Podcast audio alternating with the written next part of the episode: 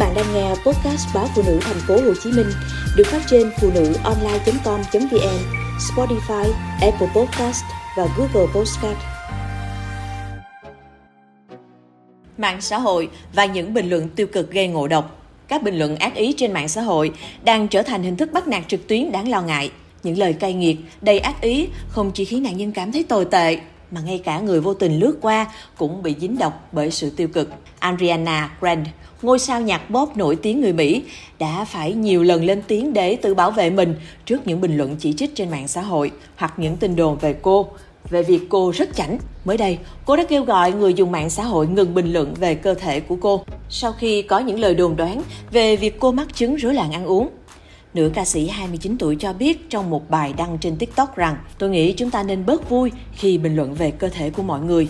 Ngay cả khi bạn nghĩ rằng mình đang nói điều gì đó tốt hoặc thiện chí, bạn cũng không nên nói ra.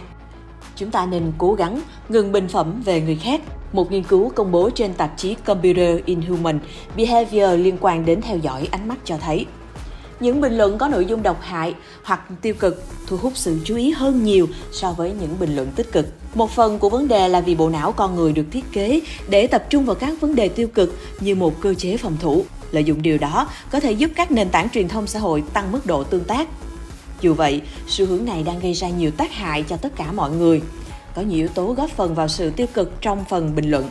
Tính ẩn danh của phần bình luận khiến không ai cảm thấy phải chịu trách nhiệm về những gì mình nói. Mặt khác, những điều vốn không bao giờ được chấp nhận trong đời sống lại được chấp nhận dễ dàng trên Internet và các anh hùng bàn phím có thể nói bất cứ điều gì họ muốn. Mọi người cũng không cần phải lựa chọn ngôn ngữ cẩn thận như khi trò chuyện trực tiếp. Tâm lý đám đông hình thành trong các phần bình luận càng làm tăng sự tiêu cực chung khi một người nói điều gì đó tiêu cực bình luận này sẽ mở ra cơ hội cho những người khác nói điều tương tự các trang web cho phép ẩn danh nhiều hơn sẽ có xu hướng chứa đựng nhiều loại bình luận tiêu cực hơn. Việc đọc những nhận xét tiêu cực hay hóng drama có thể kích hoạt hormone của sự hài lòng, dopamine. Tương tự như khi bạn nhận được lượt thích, bình luận trên mạng xã hội, thay vì làm việc hoặc tận hưởng khoảng thời gian rảnh rỗi, bạn sẽ dễ xa vào các cuộc tranh luận vô bổ về một điều gì đó mà trên thực tế hoàn toàn không liên quan đến bạn và nếu nghiện đọc những bình luận tiêu cực, bạn thậm chí có thể phải đối mặt với một số triệu chứng trầm cảm. Chúng có thể khiến bạn cảm thấy lo lắng, đặc biệt là những bình luận gây sợ hãi hoặc khiến người đọc đặt câu hỏi về lựa chọn của chính mình. Những bình luận tiêu cực còn có thể khiến người đọc cảm thấy thiếu tự tin hoặc giảm lòng tự trọng. Vì lý do này, nếu bạn cảm thấy tồi tệ sau khi đọc bình luận của một ai đó đây là một dấu hiệu tốt để ẩn phần bình luận hoặc ngừng theo dõi bài viết. Nếu bạn cảm thấy việc đọc những bình luận trực tuyến đang ảnh hưởng tiêu cực đến sức khỏe tinh thần của mình, điều đầu tiên bạn cần làm là chuyển sang trang web khác có nội dung tích cực và lạc quan hơn. Các kết quả nghiên cứu cũng chỉ ra rằng việc duy trì thái độ và giá trị riêng sẽ giúp bạn ít có khả năng bị ảnh hưởng bởi những gì đọc được trong phần nhận xét.